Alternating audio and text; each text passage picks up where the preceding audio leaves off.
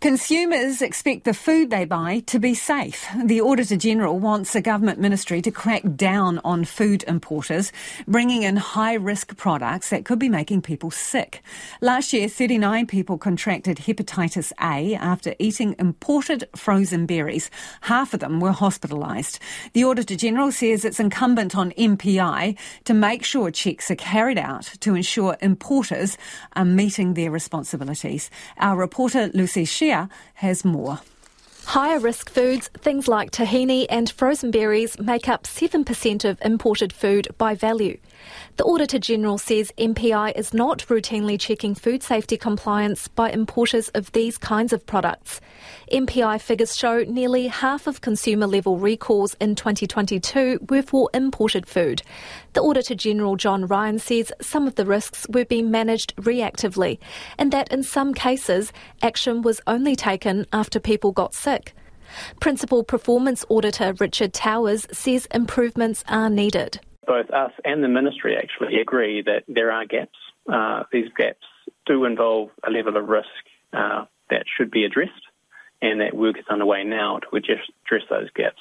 The report urges the Ministry to improve education of importers around compliance, be more proactive in finding breaches, and regularly review the requirements for importing. New Zealand Food Safety, which falls under MPI, says improvements have been made since 2021.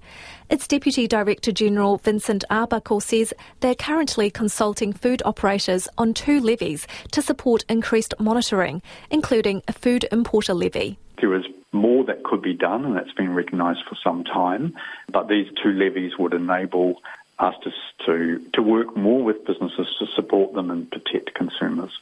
Vincent Arbuckle says consultation ends in March and would then depend on final decisions by the Cabinet.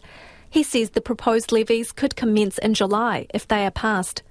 Mr Arbuckle says they're also hoping to increase the monitoring of supply chains of food importers. Certainly with the frozen berry industry is to look for controls further upstream, not just test limited testing at the border, but looking at where they're sourcing frozen berries from Meanwhile, spokesperson for Consumer NZ, Jessica Walker, says the report gives assurances to consumers. This should give everybody more confidence that they are buying products that are safe for consumption without without any risks in food safety.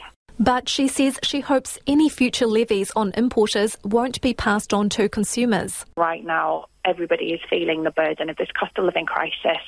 We would just hate to see more costs imposed on consumers, and that's across the board. As of 2024, New Zealand has more than 3,700 registered food importers, importing food from over 200 countries. In 12 months' time, the Auditor General's office will be checking on what progress has been made in this area.